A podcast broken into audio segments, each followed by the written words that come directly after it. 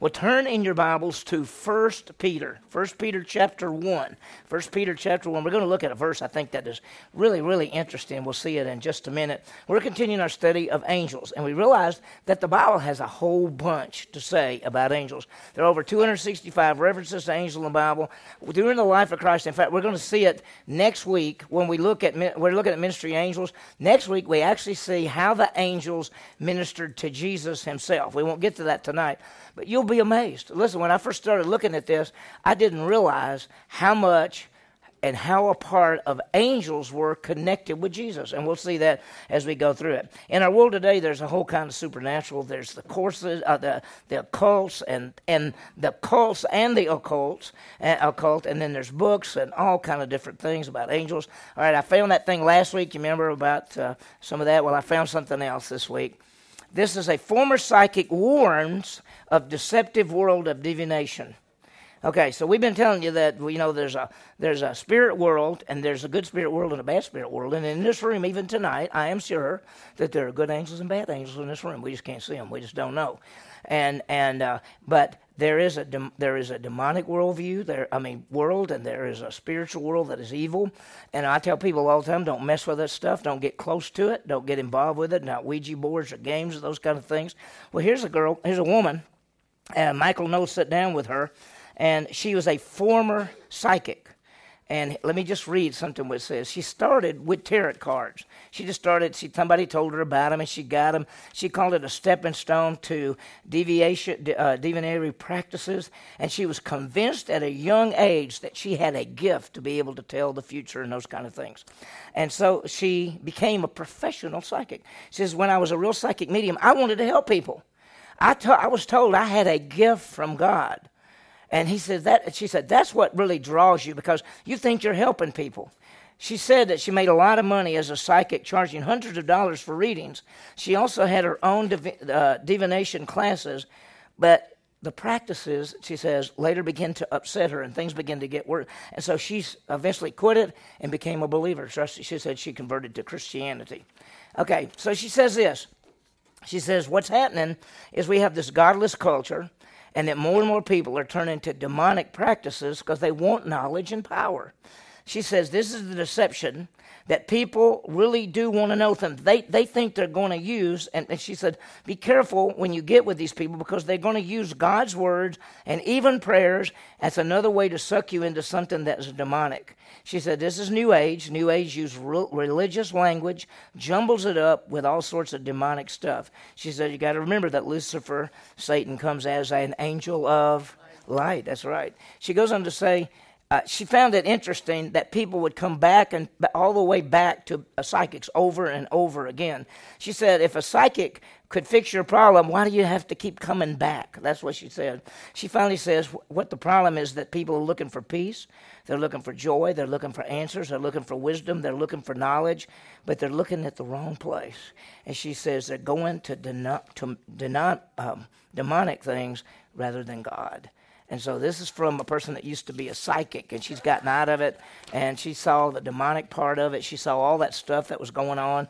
And listen, y'all, we've talked about this over and over. It is out there, and and and you, you know if you if you're not careful, you know you get involved with that stuff, and before you know it, uh, it's there. Hold on just a second. I was trying to find the page. Well, oh, here's it. So anyway, eh, there's a lot there. And, and we're going to talk about it. When we get to the demonic part, you're going to hate it.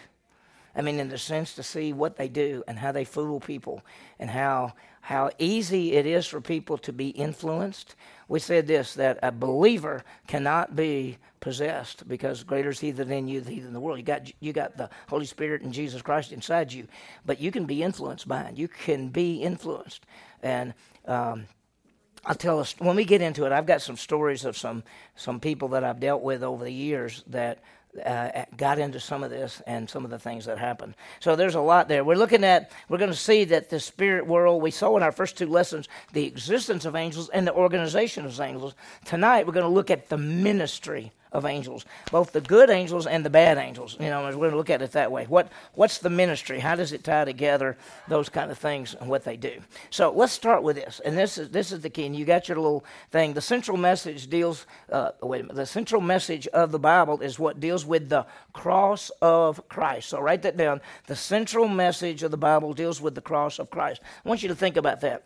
When we say that the story of the Bible, the story of the Bible is what? The perfect God brings sinful man back to himself using his son, Jesus Christ. Now, what's the central thing there? Jesus Christ. It's the cross of Jesus Christ. It's the cross. And so here's the story of the Bible. Here's this perfect God who wants to bring fallen man, going back to Genesis, you know, when mankind fell, going back to that, here is the how God says, I'm going to bring man back to myself, and the whole thing goes to the cross of Jesus Christ. That's really it. That's the story of the Bible. Perfect God brings sinful man back to himself using his son, Jesus Christ. From Adam to, and Eve all the way to the end, and if you go back over here to Adam and Eve, and if you go all the way over here to the book of Revelation, the central part of everything goes back to the cross. It always goes to the cross. The whole Old Testament is looking forward to the coming of the Messiah who's going to die on the cross to pay for sin and rise again. We look back, all the way back from after Jesus died and rose again, we're saying, what's the most important thing? And that is that Jesus died and rose again. And that whoever believes in him will never perish, but have everlasting life. Paul says that he is determined to know nothing but Jesus Christ and him, what? Crucified. Paul says in 1, 1 Corinthians 1.17, Christ did not send me to baptize, but it's to do what? Preach the gospel, not in cleverness of speech, so that what? The cross of Christ should not be made void. Listen, when we talk to people, we're telling them Jesus died on the cross, paid for sin, and whoever believes in him will never perish but have. The gospel message is the death and resurrection of Christ. The response is to believe, and the offer is eternal life. It's that simple. It's John 3.16 we must we must highlight that. Let me tell you, there are people that, that, are new to our church that are new, and we've talked about this over and over. But I just want that some of you I know maybe haven't ever really put this together. I don't really I can't really do it exactly on Sunday morning. I I'll usually give the gospel a lot of times, but when we talk about the word gospel, it means good news, and there is a message of the gospel. And there is an, uh, a response to the gospel, and there is an offer of the gospel. The, the, the message is Jesus died and rose again. The response is to believe, and the offer is eternal life. It goes back to John 3.16. God so loved the world that he gave his son to die and rose again, that whosoever would believe in him would never perish, but have what? Everlasting life. It is that simple. I hope and pray that every one of you, that you could even come up here and say, okay, here's the message, here's the response, here's the offer. We've got to be able to do that. Uh, we've got so much out there that is so confused, and that's one way that Satan can influence people because his message is what? Do good and God will love you. That's his message, by the way. I thought before before I ever heard about Jesus and understood it, I was 19 years old. If you'd have said to me, "You think you're going to heaven?" I would have said, "I think I think I am." Why? Because I've done more good than bad. I believed if you could do more good than bad, you get to go to heaven. That is the lie of the devil, and that's the message of the devil. There's not one place in the Bible that says good works save you. And yet, that's a message that most people have. You talk to people, they say, well, you need to repent of your sins, give your life to Jesus, walk down an aisle, make a public profession, do this, keep doing good works, and then you can be saved. That's a false message. That's not from God. That's Satan's message. And that's why we have to be so clear that we want people to understand that it's faith alone, Christ alone for eternal life. Well, as we look at this in 1 Peter chapter 1, P- Peter is dealing with this, this message. Let me put it that way. Uh, we're going to see God's plan of salvation. Look at 1 Peter, look at verse uh, 10. Look how it starts out. As to this salvation, now that we're talking about the eternal life salvation, as to this salvation, the prophets who prophesied of the grace that would come to you made careful searches and inquiries. So the prophets did what? This put this salvation under 1 Peter 1:10, put this salvation and the prophets made what? Careful what? Search and inquiry. Look at this. As to this salvation, the story of how God, the perfect God, would do what? Bring sinful man to himself using his son Jesus Christ. The story of how Jesus Christ died and rose again and how God sent him. And the Old Testament, what are they saying? These prophets, what were they saying in the Old Testament? What did Isaiah say? Isaiah 53. There's this one coming who's going to, all we like sheep have gone astray, each one our own way, but the Lord hath laid on him our what? Our sins. There's one coming that's going to pay for the sins. So here is Peter, and he writes and says, Now, as far as this salvation, the prophets who prophesied of the grace that would come to you made careful search and inquiries. Now he's saying these prophets who gave this message for who? For us. When Peter's writing, he's writing to the believers. And he's saying, Do you realize these prophets, when they wrote this message of salvation that, that talked about the grace that would come, they made careful search and inquiry. They were trying to figure out how all this fit together. Look at the next verse. They were seeking to know what person or time the Spirit of Christ within them was indicating as he predicted the sufferings of Christ and the glories to follow. He said they were sitting around wondering when was the one going to come who was going to suffer and die, die, and rise again. Notice it says his suffering, that's his what? Death. What's the glories that would follow? It's resurrection. So you got to understand it's always the death and resurrection of Christ. It's always that message. It says, what about these prophets in the past who, when they were giving their messages, I mean, think about this. Do you think that every time Isaiah gave a prophecy that he understood everything? Isaiah 7:14. What's that prophecy? Anybody know it? Behold, the virgin will be with child, and she shall bear a son, and they shall call his name what? What's that a prophecy of? The birth of who? Have you ever read that prophecy? Have you ever read what it says back in Isaiah 7:14? He, I don't think that Isaiah knew at that point when he wrote that down that it was talking about the birth of the coming Messiah. You read it sometime. It's actually the prophet Isaiah telling a stupid king he needs to listen to what God says. That's really what it's about. So they didn't understand everything that they wrote. But they talked about this suffering servant that would come and pay for the sins of the world. And so it says here that these, these prophets, they wanted to know. They were searching and everything. And, and it goes on to say, and if, this, if you keep going, it goes on to say here, they were seeking to know what person or time the Spirit of Christ within them was indicating as he predicted the sufferings of Christ and the glories to follow. Wow. They predicted it. They were predicting the death and the resurrection of the Messiah. Now, here's the next verse, is the one that I want you to see carefully. Verse 12. It was revealed to them, to who? To these prophets, that they were not serving themselves. They weren't given the prophecy for themselves, but you, that's us now, in these things which now have been announced to you through those who preach the gospel to you by the Holy Spirit sent from heaven. He says, The prophecies have come true and have been told by people telling you about what these meant. So if I turn to you and I said, Isaiah 53 is talking about Jesus, I'm fulfilling that prophecy by saying to you, here's what they meant. Right? Now watch what he goes on to say. These things about the Messiah and the coming and his death and his resurrection. These are things that angels long to look. You know what that means? Angels want to know about God's salvation plan for mankind. You say, Well, I thought angels knew everything. No, they don't know everything. Look at the top of your page. It says, Things angels long to what? To look into. The word there, look into, literally means to peek, to look at, to bend down. If as if you came and went, What's in there? Angels are looking down and saying, What is God doing with mankind? Now, why do they even care? Why is it so big a deal to them that mankind? Now, let me put it this way again, and we've talked about this a lot of times.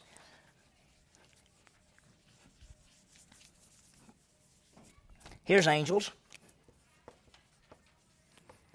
And God is controlling everything. And then God says, I'm, I'm giving them free will. And so an angel, a bad angel, sinned. and some other angels sinned. In fact, maybe a third of the angels sinned. And so then there are bad angels and good angels. What did God say when bad angels sinned and good angels didn't? Bad angels are going to go to the lake of fire. Now, then there's man. And man sinned. There's not really good men and bad men. They're all what? They're all bad. Yeah, they're all bad. So God could say, in the same way that He said to the bad angels, every one of you are going to the. But that's not what He said. He said, you know what I'm going to do? I'm going to fix a way to save every one of you. I'm going to send my son to die and rise again in your place, pay for your sins, conquer death, and give you eternal life. Angels say, What? Why? They're terrible. They're weak. We're better than they are. We're a lot stronger than they are. We, we, we can do all kinds of things. And yet he took these people and has saved them, but he didn't save these people. He didn't save these angels. Well, why do angels want to look into what God has done for us? Because there's no plan. There's no plan for the angels. They want to know why would God save man? Have you ever thought about that? And so one day you may be talking to some angels in the eternal state. And they may say to you, I don't get it. I don't get it. Because he didn't save all the angels, he saved people. Amazing. Amazing. Matthew 25, 30, 41 says the devil and his angels are headed for what? The, the lake of fire, the eternal fire. And that's because that's what the plan is. So, why, when we think about studying angels, we're going to talk about this and we're going to see this and we're going to see how God actually uses angels. But the first thing I wanted you to get was that all of the prophecies, everything was looking forward to us. And when it all has come to pass, these angels say, I want to know why. I want to know what's going on. I desire to know why God is doing what He's doing. It's pretty amazing. Drew. Huh? What is the eternal fire? That's the lake of fire. That'd be hell. Lake of fire. Yeah, eternal fire. Never, never ends. Let me let me ask you a question real quick, just for fun, because we're going to have time tonight. Uh, in the eternal fire, in the lake of fire, uh, can you talk? Is it going to be so bad? It's like uh, they, it's just like terrible. And and uh, uh, can people talk? Uh, can people? Ex- I mean, if it's eternal fire, what's it, what do you think it's going to be like? Well, there's no way to know really. But if you remember, in the heart of the earth, in the torment side, could they talk? Yeah. In fact, the guy said to Abraham, "Hey, Abraham, send the guy over here. I'm, I need some stuff on my tongue. I'm burning up over here." But he wasn't burning up like burning up that he couldn't talk, and he was, wasn't screaming, was he? No. So when you think about the lake of fire, which sounds weird to begin with because a lake of fire, uh, how does it fit? What's it going to be like? Because we're not going to know, right? Uh, I hope nobody in this room is going to know about that. But anyway, so we'll see it. Let's talk about angels. You know, there are two kind of angels. We call the good angels and the bad angels. Uh, good angels sometimes are called elect angels or his chosen angels, or sometimes they're called his holy angels. And then there's the bad angels, which are sometimes called fallen angels and sometimes they're even called demons. So we want to look at, at their the ministry. What, what do they do? And we're going to start this, this next couple of weeks. We're going to only look at good angels, which is going to be good. We're going to see what they're like. We're going to focus on them, and then later on we'll get and look a little bit more at the demons and what do they do. So let's talk about the ministry of angels. And if you want to write this down, we're going to. And I'll just give you a second to write it down. We're going to look at the four things. We're going to look at what I call special aspects of angels. Then we're going to look at angels' ministry to God. You know, the angels serve God. Then we're going to look at angels' ministry to mankind. Because we said, remember, we said earlier in the first lesson that angels serve who? God and man. And so we're going to see the ministry to mankind. And then we're going to see next week, we won't see it this week, we're going to see the angels' ministry to Jesus. And I think it will surprise you. Were angels at the birth of Christ? Angels at the death of Christ. Angels at the resurrection of Christ. angels at the ascensions of Christ? I mean, you start thinking of, of, of anything where angels there. Uh, just about anything you can think of dealing with Jesus. So we'll see it next time. So let's start with ministry of angels. Let's look at what I call the special aspects, and we're going to see about it. So here's the first thing, okay? Angels can assume bodily form. In other words, they can look like people. They they can come and look like people. Let me put this up here for you. Genesis 19. Just flip over there. I, I want you to turn to some places tonight. Just I know it's sometimes it's, it's it's too hard, and if you don't want to, I'll just read it. But in Genesis 19 they, there were two angels. Two angels came to Sodom in the evening, and Lot saw them, and he went to meet them, and he, he, he put his face to the ground, but he, he didn't know they were angels when he first saw them because what they look like people. And you remember that time that he came and, and that guy was waiting outside and the two angels came and they, they thought they were people. And when the bad people came to that house, they said, bring these men out. They, they, did, they looked like people. When Daniel, Daniel was, was over the water uh, standing by the water in Babylon, and he saw a man above the water just above the water. That was an angel, but it looked like a person. Uh, the two angels at the tomb, when they went in to, to get Jesus and he wasn't there, there, there were two angels there, one at the head and one at the feet, saying, Why are you coming here? At the ascension of Jesus, you remember the guys were standing there, and he said, uh, You know, you shall be my witness in Jerusalem, Judea, Samaria, and the uttermost part of the earth. And then he just lifted up and left, and they were all looking like this. And then two men were standing there, and they said, Why are y'all looking up there? Go back to Jerusalem. Those were all angels. So angels can assume bodily form. Now, let me ask you this question What about demons? I mean, think about this. when you think about the ministry of Jesus, where do you see the demons at? They're either they're possessing something. I'm not saying that demons can't take some kind of form, but whenever you see most of the time, well, like even when Satan came, what kind of form did he take in the garden? Look like a snake. Okay, I'm not saying that they can't because we've seen there are demons that come up out of the pit and all these kind of things and all that. But it's really weird that you can see angels take human forms that are good angels, but when you start looking for bad angels, it seems like they're possessing something. So I'm not saying that they can't take that, but it just seems a little strange that every time you look at it, and what did those those demons say uh, when they were in that man, the legion? They said, "Send us into the what? The pigs." They didn't want to go to the where? To the big hole, and they didn't want to go to the abyss. Yeah, yeah. How are you saying that good angels can assume human form? Like, it could even confuse a normal person with an angel if the angel so desires, but a demon cannot do the same? I don't know. I'm saying that when I see the scripture a lot, I can see that there are times that good angels take the form of people or some other form. But when you look, especially at the time of Christ, the demons seem to be possessing something rather than having their own form. Do y'all, do y'all see what I'm saying? Well, they, they were into pigs and they were in a man, and then you know though, so they they they they're possessing something. But I'm not saying that they can't take a form because we see in the book of Revelation, I appear those beings coming up. I think they're I think they're demons, but they don't look human. Let me put it that way. Okay.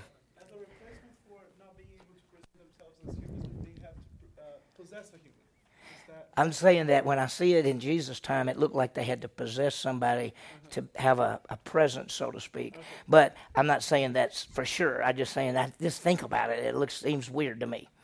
Okay. How about number two? Angels can communicate, right? They communicate. They communicate to other angels. They communicate to God, to man.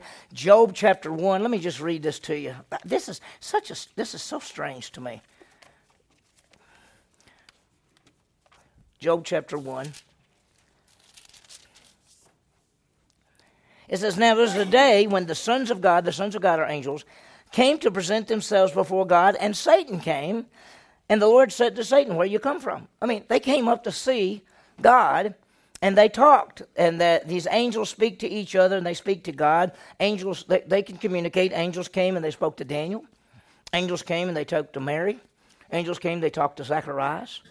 Uh, remember, Mary comes to Mary and says, Don't be afraid, you know, you're going to bear a son. Came to Zacharias and said, You're going to have a son, his name will be John, and he'll be the forerunner of the Messiah. So angels, they can communicate. Angels communicate.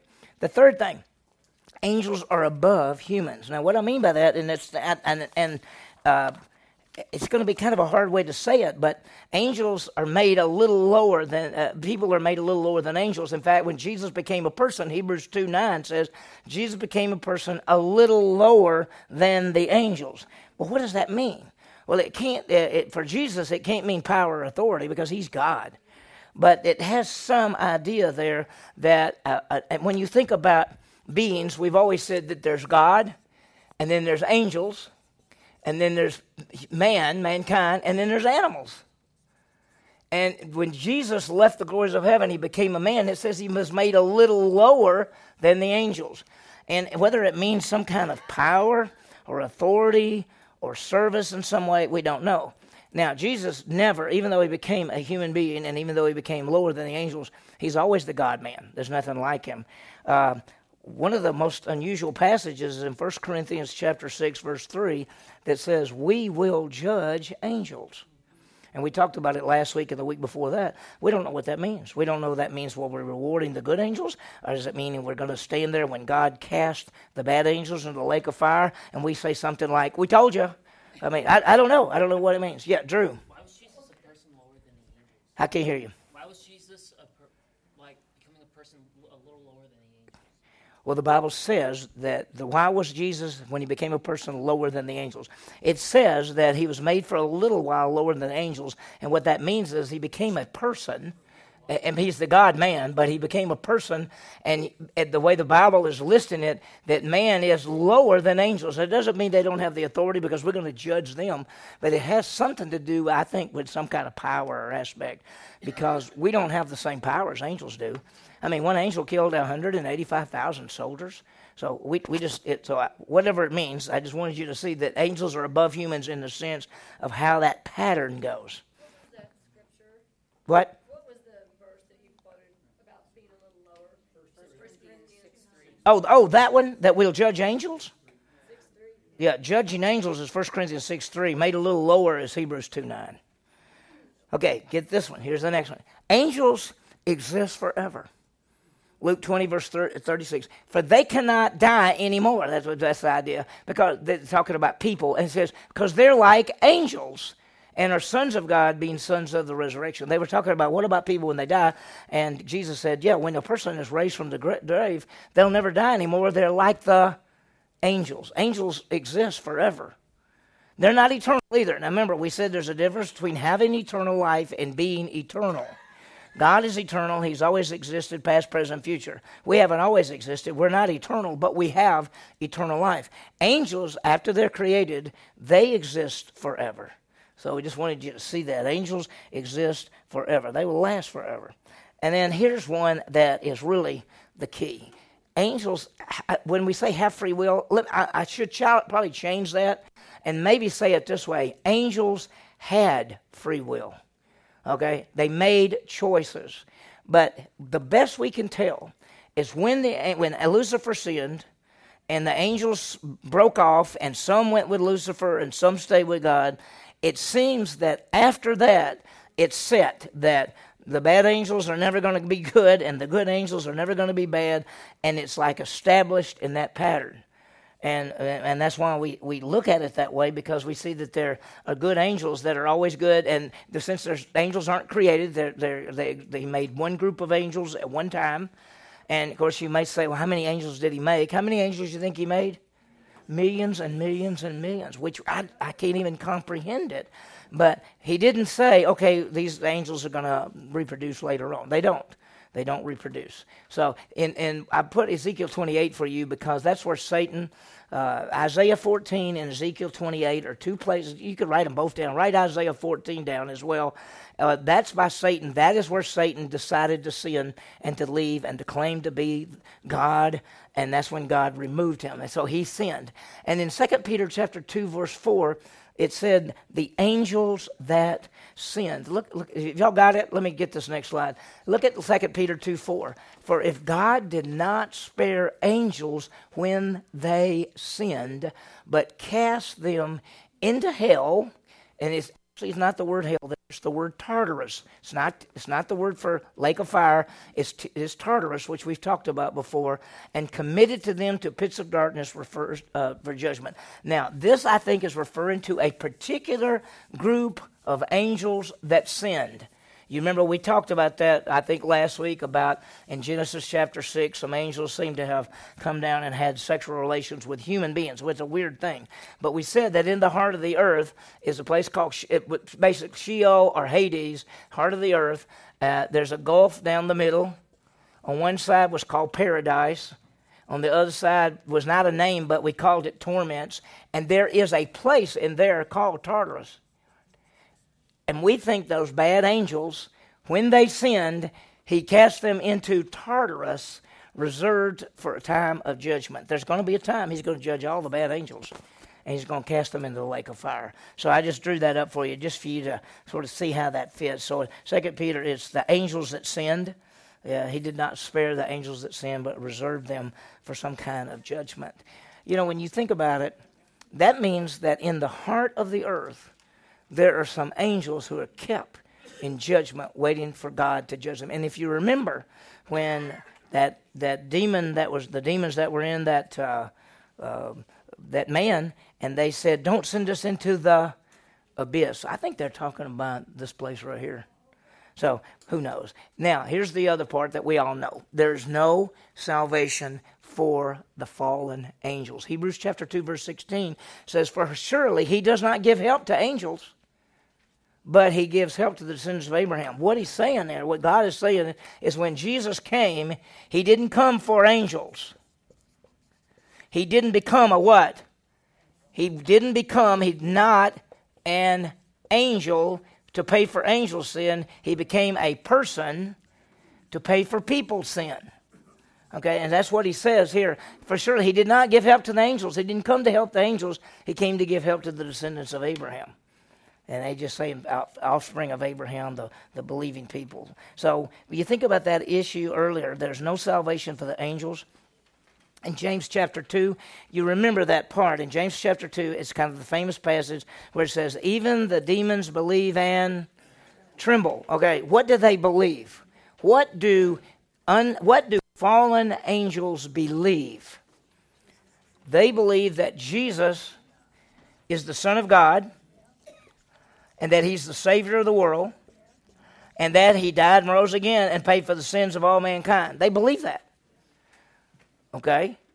But they can't believe that he's their what? Savior. Why? Because he didn't die for them. And that's why it says, even they believe and tremble, because they know that he is not their Savior, he is their what? Judge. So just remember that. You would not believe how many people say things like, even the demons believe and tremble. Oh, they don't believe the right way. It doesn't matter what they believe. They can believe all they want to about Jesus, but they can't believe that He's their Savior because He's not. He didn't die for them. So just remember that.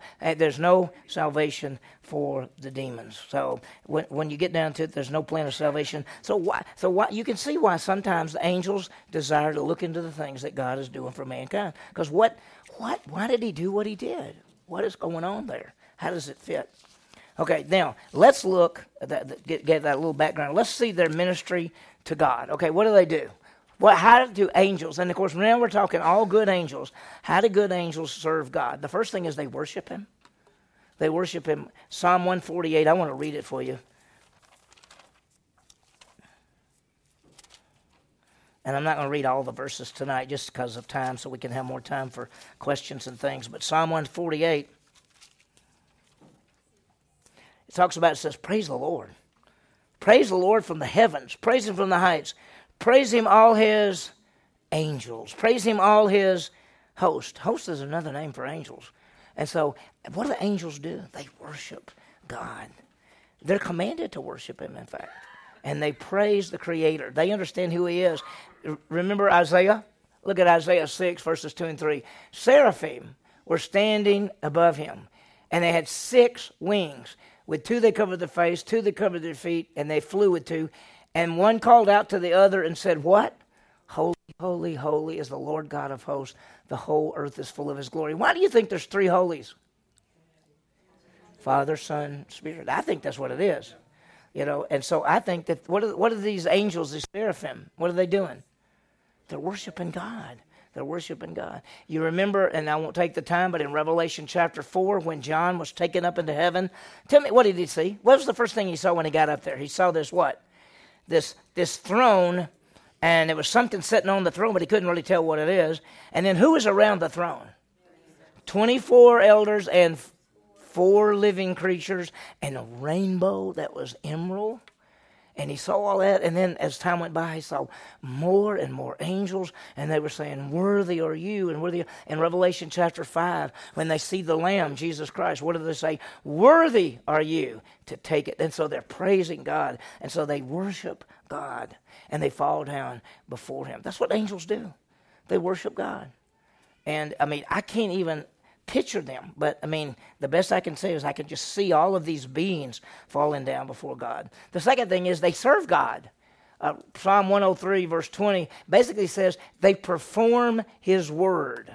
That means they do what He says you know, if we're going to perform His word, that means that we le- look at the Scripture and we do what it says, and and they carry out His commands. I think of Revelation chapter seven and Revelation chapter sixteen. We hadn't got to sixteen, but in chapter seven, you saw seven angels. What were they doing? They were bringing judgment on the world when they blew the seven trumpets. And why were they doing that? Because God told them to do that. They serve God. They do what God says for them to do. They th- this may surprise you. Uh, you got that one? Look at this right here. Oh, that's the verses right there. Look at this right here. Angels were used to give the law of Moses. Acts chapter 7, verse 53 said it was ordained by angels. Do you realize that when Moses went up on the mountain and God wrote the law, angels were there helping and giving the stuff to Moses? Let me ask you a question. I'll throw this out just because of time. Um, when Moses came down the mountain, he had what? What did he have? Two what? Two tablets, and and the, you know Charlton Heston came down. What did he come down with? These two big deals, right? You think that's what it was? Do you know what it was? Most likely, he had the Hebrew says he had both tablets in one hand. They were most likely round with writing around it on both sides. They were probably some on one side, some on the other side, some on this side, some on that side. He came down. It says he came down with the tablets in his hand. It's not plural, it's singular. So don't picture Charlton Heston with the big deals. Picture him coming down. And that's why he just threw them down and broke them. He threw them down and broke them. They were there. In fact, Galatians 3.19 says that the angels ordained the giving of the law. They're everywhere, y'all. When you start thinking of angels, they're everywhere. Okay, get this one. They delivered messages. We all know that they came to Mary and told her the message. They came to Zacharias and told him the message. They came to the shepherds and told the message. And, and, look at this right here. They came to Daniel and told the message. Mary and Joseph and the shepherds and all these places. I just put Luke down, but that's where uh, angels come to Mary and angels come to the shepherds and angels come. All of those things. They're everywhere. They come and bring messages. Now, who's the most famous messenger angel? Gabriel. He's always there. I mean, it just seems like that's his his role. And it's kind of I think I think it's I think it's great that you can read Daniel and Gabriel shows up and gives Daniel information and then 500 almost 600 years later Gabriel shows up again and gives Mary information. Same angel. I just go, isn't that, that's amazing. That's amazing. Uh, angels bring judgment. Angels bring judgment. That's Sodom, uh, Genesis 19 is Sodom and Gomorrah. What did the angels do? They said there's going to be judgment here, and they they went to they went to the, you know the people there, and and and and they was warning. Of course, uh, Lot. They went to Lot and said, "You got anybody in town? You got anybody here?" He said, "Well, I got my daughters, and they're and we couldn't tell whether they were husbands or fiancés or some connection, and my wife. And he said, Get every one of them, get out of town. He's, we're fixing to bring judgment on this place. We're going to bring judgment. And of course, uh, the ne- they all laughed at him. And then the next morning, he came in and he got them and said, You better get out. And he took them by the, the angel took them by the hand and got them out of the city. And of course, what happened? The guys didn't come, the two girls came. The guys didn't come, and what happened to the wife? What, what, what, do you think? Why? This is so weird, but why did What do you mean she looked back and became a pillar of salt? Don't look back. I mean, that's kind of the key, right? I mean, I don't think it meant she's running and looks back and she becomes a pillar of salt. I think it's saying, I don't want to go. I'm not. Go- I don't want to go. I mean, she, I don't think she's running for her life and looks back and for some reason she becomes a pillar of salt. I think she just didn't want to go. Um, one of my favorite passages, when I say favorite, it sounds nasty to say this because Herod was given this speech and people needed his help. So Herod is like he's he's he's he's not a, he's not Herod the Great. Who he, this is a grandson of Herod the Great, and he stands up and he starts giving this speech, and he's wearing this silver robe, and everybody starts clapping and cheering because they want to get on the good side because he feeds them, and so they started saying. This is the voice of God rather than a man. The voice of a God rather than man. And he went, Thank you, thank you. And immediately an angel of the Lord struck him because he did not give God the glory, and he was eaten by worms and died. Who struck him? An angel. You know, uh, I, I just think it's amazing to see angels do that sort of thing. You know, uh, powerful. So Herod, uh, I guess what one of the things you need to learn is who gets the glory. In anything you do, God does. God does. Okay, there's another aspect, the special events. Um, at the creation, if you want to write this down, Job 38, 4 through 7, God says, The angels sang for joy at the creation of the world. So we talked about the fact that angels were created before the creation of this world because they were there singing for joy when the world was created. Uh, that the law came, you know, the finger of God and the angels of the mediator. I don't know if I have a slide for that or not. I do. Same thing. Let me go back again, just in case you wanted to write that down.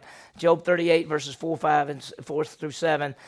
They sang for joy at the creation. It's really pretty amazing. Uh, but let me quickly do. How many of you read Job? I mean, really read it? I mean, Job, God, Job is so great, and God, and and God allows Satan to get him, and and he's just going terrible. And three of his friends show up, and they sit there for seven days, and they just crying and weeping. And then Job says, "It's just been terrible." And then the very first thing they say is, "It's because you're a sinner. You're just a wicked sinner. And why don't you just admit it? If you admitted you were a sinner and get all this stuff over with, you'd be okay." And the first guy says that, and Job says, I, I haven't done anything wrong. And the second guy says, You're just you're just an idiot, you're a sinner, and if you just admit it, and they go on, and it's three cycles of this, and you it just breaks your heart, and you think, uh, and finally Job says, You guys are nothing. And so another guy shows up out of the blue and says, I've been sitting here listening to all this, and I need to really talk. And he tells Job how bad a sinner he is. And finally God shows up. And God says, First of all, you guys need to go sit somewhere else. And then God talks and says, Job, where were you when I created everything? You know, you've, you've challenged me to come, but where have you been when I created everything? And then he ends it all by saying, Okay, Job, you're good. And I'm going to accept your sacrifice. And I'm going to tell you what I'm going to do. You three guys, I'm going to let Job offer a sacrifice for you because you have said things that are incorrect. Oh, I love that book because Job is so amazing. So amazing. All right, now let's talk about. Oops, that's that's that one. Now let's talk about God's ministry to us. I mean, angels' ministry to us. Wow, mankind, and this is this is wild. Angels, they're all over the Bible. They do all kind of things. Uh, and if we get through early, we'll open it up for more questions. But so, what do they do for us? Well, here's number one: they serve us. They serve us. We're made a little what? A little lower than the angels, but yet they serve us. Is that right? Let me draw something up here. When you think about it, uh, these angels are servants to people. Uh, look, I'm going to read this for you.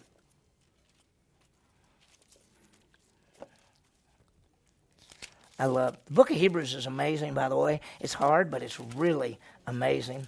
He talks about angels, and he says, which of the angels did he ever say, Sit at my right hand? So he's talking about how, how that Jesus is better than any angels.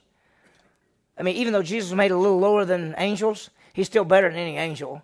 And he says, Whatever angel did God ever say, Sit by me? He didn't say that. And so he ends it up and says, Are not angels ministering spirits sent out to render service for the sake of those who inherit salvation? Who inherits salvation? We do. How do we get salvation? By believing in Jesus Christ for eternal life. And we don't do anything for it, right? So we're saved and saved forever. And what do we have? Salvation. And what serves us? Angels. Has an angel ever served you? Have you ever done? You know, the Bible talks about it in the book of Hebrews is uh, be kind to strangers because you never know when you're helping an angel or an angel is there. You never know when you're entertaining angels. Uh, Uh, they they serve. Listen, look at this. I love this. They used to guide people. Acts eight twenty six. An angel of the Lord spoke to Philip, saying, Arise, go to the south to the road that descends from Jerusalem to Gaza. This is a desert road. Did you know? Here is Philip, and he's been telling people about Christ. He's been doing all kinds of things. And an angel comes to him and says, What you need to do is go down south to Gaza You've, you sort of heard of Gaza Strip, haven't you? Same thing. Go down to Gaza and, and wait there. And when he goes down there, this, this Ethiopian eunuch comes by who had been worshiping, reading the book of Isaiah. And the angel said, Go stick yourself, it actually says, Go stick yourself to the chariot. And so he goes up there and says, Do you understand what you're reading? The guy said, I can't understand unless somebody teaches me. He says, I'll show you. And he gets up and they're reading Isaiah 53. Isn't that wild? And he shows him about Jesus Christ. But who did that? Angel of the Lord. Angel told him to go down there. Okay, angels bring messages from God. And we've seen that over and over and over again. Uh, that to Mary, to Zacharias, to Daniel, to Cornelius, to Paul, that everywhere angels bring messages to people from God. Um, I talked about the very first night about my friend named Chuck, who his house they were flood it was flooding, and he had his wife was already in the car, and he had two his two kids, and all of a sudden the water was getting up too fast, and he was trying to figure out how can I get both these kids across this water before it gets too high, and the person was right there and said, "Give me the kids, give me the kids." So he got them to him, and he got them across, and he turned back around, and when he turned back around, the man person was gone. And he looked up and down, and there was no way the person could be gone. And, I, and he thinks it was an angel who came to help. Can angels do that? Yeah. We'll talk about guardian angels. You know, are there guardian angels? Or do they protect us? Are there such things? We'll see it in a few minutes. The, the third thing is angels bring answer to prayer. Have you thought about that? Angel uh, bring bring answers to prayer. In Acts chapter 12, they're all praying, and uh, for Peter, let me let me put this for you. I, I love it. I just want you to see it. It's just you know you can't just say a verse and, and not look at it. But angel, in Acts chapter twelve, you don't have to turn there. But they're going to put Peter to death. Um, you know, uh, he had killed uh, Herod, a different Herod, by the way. Herod had laid hands on some belonging to the church. He killed James, and then he arrested Peter, and he was going to put him to death. And that was the plan. And so it says in verse 5 that Peter was kept in this prison, and prayer was being made prayer was being made for him. And on that very night, Herod was about to bring him forth. Peter was sleeping between two soldiers. And an angel of the Lord suddenly appeared. And a light came in there. And he struck Peter's side and woke him up. Now, uh, Peter's going to die the next day. What's Peter doing? sleeping. He said, I, I don't worry about it. Uh, you know, I'm just going to bed. Uh, and and what an uh, angel came, woke him up. I always think this is, listen, I always think this is weird. It says that James, it gives one little thing it says, James, the brother of John, was put to death with the sword. That's all it says. It gives three verses on telling Peter to get dressed. I mean, I just think it's weird. I mean, put on your shoes, put on this, put on this. And in one verse, James dies. Three verses, put on your clothes. So I, I just always thought that was weird. What did this angel do? Angel came and got him out. His chains fell off. Guards fell asleep. W- doors opened up. They walked past the guards. They got to the outside door. It says it opened by itself. They walked out, walked down the street, and as they're walking down the street, the angel disappeared. Angels, they're, they're amazing. They're there. Um, in Acts chapter 5, an angel delivered the apostles. Do you realize they put them in jail for preaching? And an angel comes in the middle of the night, opens the cell, and says, uh, go home, and in the morning, go out there and be preaching in the temple.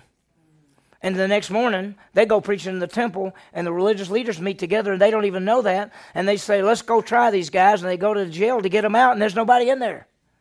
And then somebody comes in and says, Oh, by the way, they're out in the temple preaching. How did that happen? Angel delivered them. Angel delivers. Oh, amazing. The fourth one angels observe Christian work, suffering, and God's plan using people. Remember, this goes back to the verse that says they want to look at what we're doing. They observe it. Look what Paul writes in 1 Corinthians chapter 4. This is, this is amazing. It says, For I think, I think God has exhibited us apostles, last of all, he said, we're last of all in the big thing, as men condemned to death because we have become a spectacle to the world. The whole world is looking at us. And also, what? Both to angels and to men. He said, angels are seeing what we do. Angels are seeing what we do. This is one in 2 Timothy. I don't know if I have the verse up there or not, but I'll, I'll look in just a second.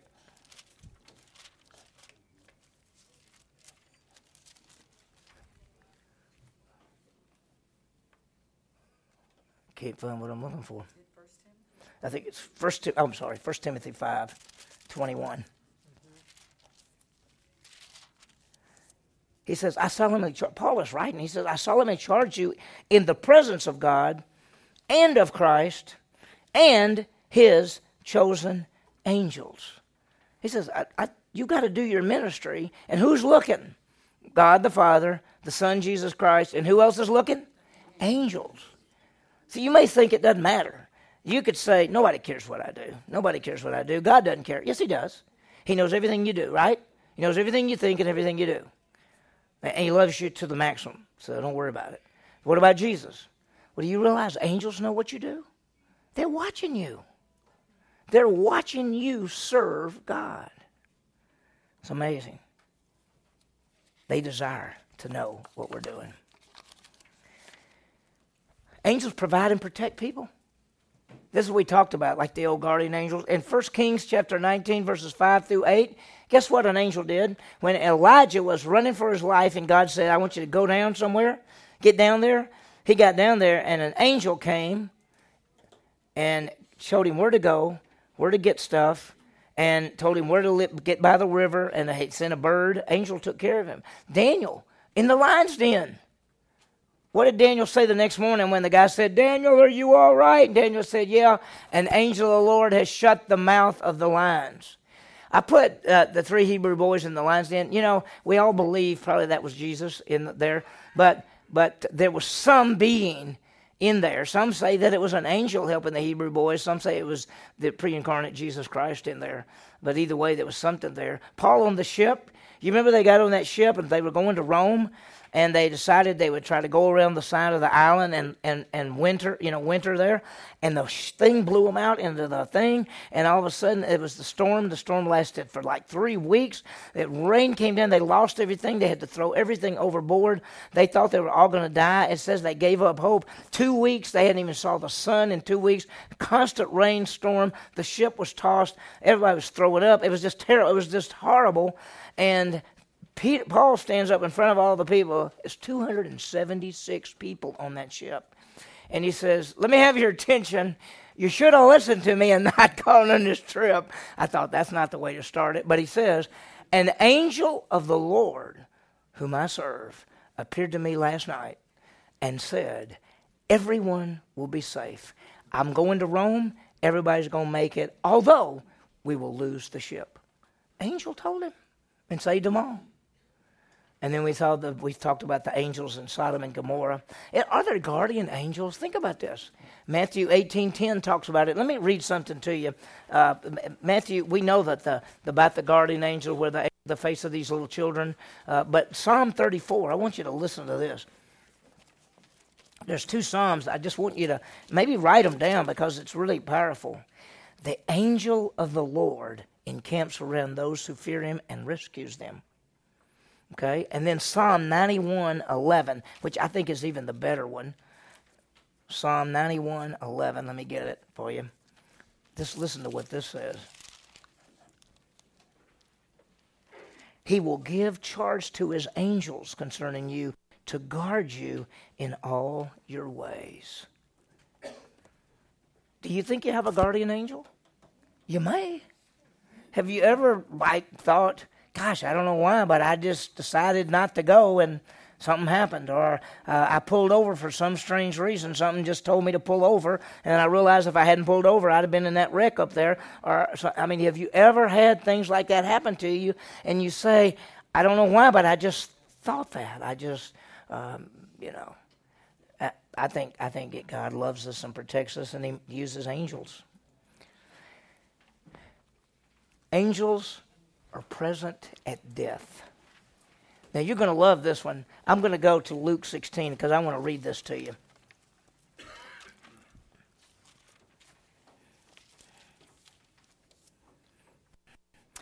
There were two people. There was a rich man and a poor man. The rich man uh, dressed in purple, which meant the most expensive clothes, and had great living. But the poor man, his name was Lazarus, he, he's laid at the gate of this man's house. Because, see, in those days, you know, if you laid at the gate of a rich man's house and you just laid there begging, sometimes people going in to see the rich man were also rich, and so they might toss a few coins your way as they went in to visit. Uh, the poor man was named Lazarus, and he laid at the gate, and he was covered with sores, and he, he wanted to be fed with the crumbs from the fallen from the rich man's table, and the, but, but even dogs came and just licked his sores. That's pretty terrible, okay? And so if you look at it, now what you're going to find is the man Lazarus is actually a believer, and the rich man's not a believer. And listen to what happens. Now, the poor man died and was carried away by the angels to Abraham's bosom. Now, that's, the, that's before Jesus died on the cross and paid for sin. So, an, a believer would go to where? Heart of the earth to Abraham's bosom, or called paradise. What did it say when he died? It came about when the poor man died that he was carried away by the what? Angels. Now, let me let's stop for a second. Uh, as a pastor, I've been I've been in rooms when people died. I mean, that's part of the thing. Sometimes I'm at the hospital. I've been when people die. Um, uh, I've I've seen some sort of strange things. I've seen where a person we think was about to die, and they would say something like, "I see you. I see you there." And and uh, I've had one family person ask the person, "What do you see?" And they said, "I see angels." Now, whether they do or not, whether they're hallucinating, whatever, I'm just saying that sometimes uh, we, we never know. This passage says that when he died, he was carried away by by the angels to Abraham's bosom. I think, I personally think, that when believers die, angels take us, and now to be absent from the body is to be where presence with the Lord. I think angels take us to be in the presence of Jesus Christ. That's what I think. But look at this other one, though. And the rich man also died, and it didn't say anything, did it? Did the angels bury him? The angels take him any place? In fact, where did he end up? Do you know? He ended up on the bad side of the, uh, in the heart of the earth, if you remember. Let me draw it up again. There's the Gulf. And this is Abraham's bosom, our paradise. And this is Lazarus. And here's the rich man. He's on this side. And he actually can see and talk. And he says to Abraham over here, he says, Tell Lazarus to come over here and give me give me some water. I wonder how many times he went out and gave Lazarus water. Probably none. What do you think? And Abraham said, I'm sorry. sorry. Uh, he can't do that. There's this big gulf, and you can't go from one side to the other. And so the rich man says, Well, what, send, what you do send Lazarus back. I got some brothers, and, and tell them about this place so that they will not have to come down here and be with me. And Abraham says, Look, they got the word of God. And if they won't believe the word of God, they won't believe if even somebody raises from the dead. People say things all the time like, if I could just see a miracle. Miracles don't make people believe. You know what makes people believe? The word of God. Word of God is alive, and faith comes by hearing, and hearing by the Word of God. It's not miracles. I mean, Jesus did signs, but his signs were to point out who he is. And what was his message? Believe in me for eternal life. Is always the word. so they're present at death. Um, angels serve unbelievers. Acts chapter 10, verses 1 through 8. I, I, I want to uh, talk about this real quickly. But have you ever heard somebody say that unbelievers are not capable of believing? How many of you have ever heard that? Anybody heard that? How many of you ever heard that an unbeliever can't respond to God in any way, shape, or form? How many of you ever heard that? Well, most of our people hadn't heard that. Where have y'all been? No, I'm sorry. Okay. I'm glad you hadn't heard it because it's wrong. Unbelievers can respond to God. And here's the perfect example. Here's an unbeliever. His name is Cornelius. He's a Roman soldier. And he loves God, but he doesn't know anything about God. He's actually done some things, and he gives money and everything. And one day, an angel comes to an unbeliever and says, Your prayers and alms have gone up to God. What? An unbeliever can go up to God? Yes. And he says, I want you to send to a place for a man named Simon Peter, and he will tell you, come, bring him here, he will tell you how you can have eternal life. And so he sent some people over there. Peter comes back with six guys with him. They come back and they tell him about Jesus. Right in the middle, they all believe. And so here's an angel coming and helping an unbeliever.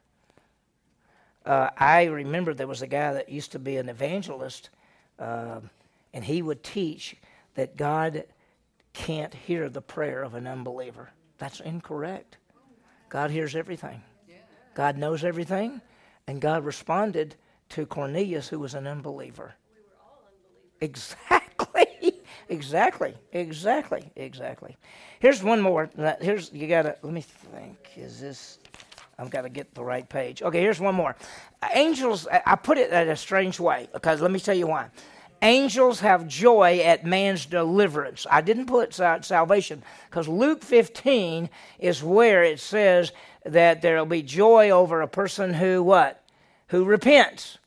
If you look at the passage, all three are believers. Uh, the, uh, the, all three stories the story of the, the lost sheep, or the lost coin, and the lost son all all of them belong to the person. The sheep belong. He has 100 sheep and he loses one and goes back and gets it. Everybody's happy. Lady has the 10 coins. She loses one. She finds it, comes back and happy. Has two sons. One goes off and comes back. A lot of people want to use the prodigal son as an unbeliever becoming a believer, but he's not. He's the he's the son of the father all the way through. And when he comes back, he he says to the father, "Father, I don't deserve to be your son." He said, "No, you are my son. Bring out the good stuff."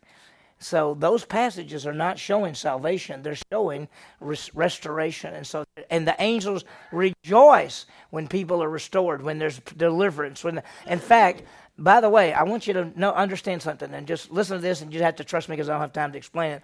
Angels receive, uh, rejo- say rejoice. Angels rejoice at the salvation of a soul. The salvation of a soul is not eternal life salvation. The salvation of a soul is physical deliverance. Just understand that when it says in the Bible, in the book of James, it says, "They who one who saves a soul from death." That's talking about physical deliverance. It's not talking about eternal life. The soul is not is not that aspect. So just remember that when you see soul, and you remember what a person is made of. Is it got a body, a soul, a conscience, a uh, flesh, a spirit, those kind of things. So just remember that the saving of the soul is always physical deliverance, and we'll talk more about that at another time. Just want you to see it. So they're right there. They're happy when good things happen. So let me give you some applications. I'm sorry I didn't go. I, we're getting through later than I thought. Okay, let's understand. Let's understand angels' ministry. Okay, they serve their spirit beings, they serve God, they serve mankind, they serve Jesus, they do all the good stuff. Uh, and, and, we're talking about the good angels here. They, they do all the good things. All right. Second, uh, let's understand the angels' ministry to the living God. What do they do? They, they serve him, they praise him, they worship him, they bring judgment, they do messages. There's all kind of things like that. And then number three, let's understand angels' ministry to people. They send messages, they answer prayer, they protect, they're there at death. Uh, there's joy when there's a, a, a deliverance of some kind of way, so they're always there.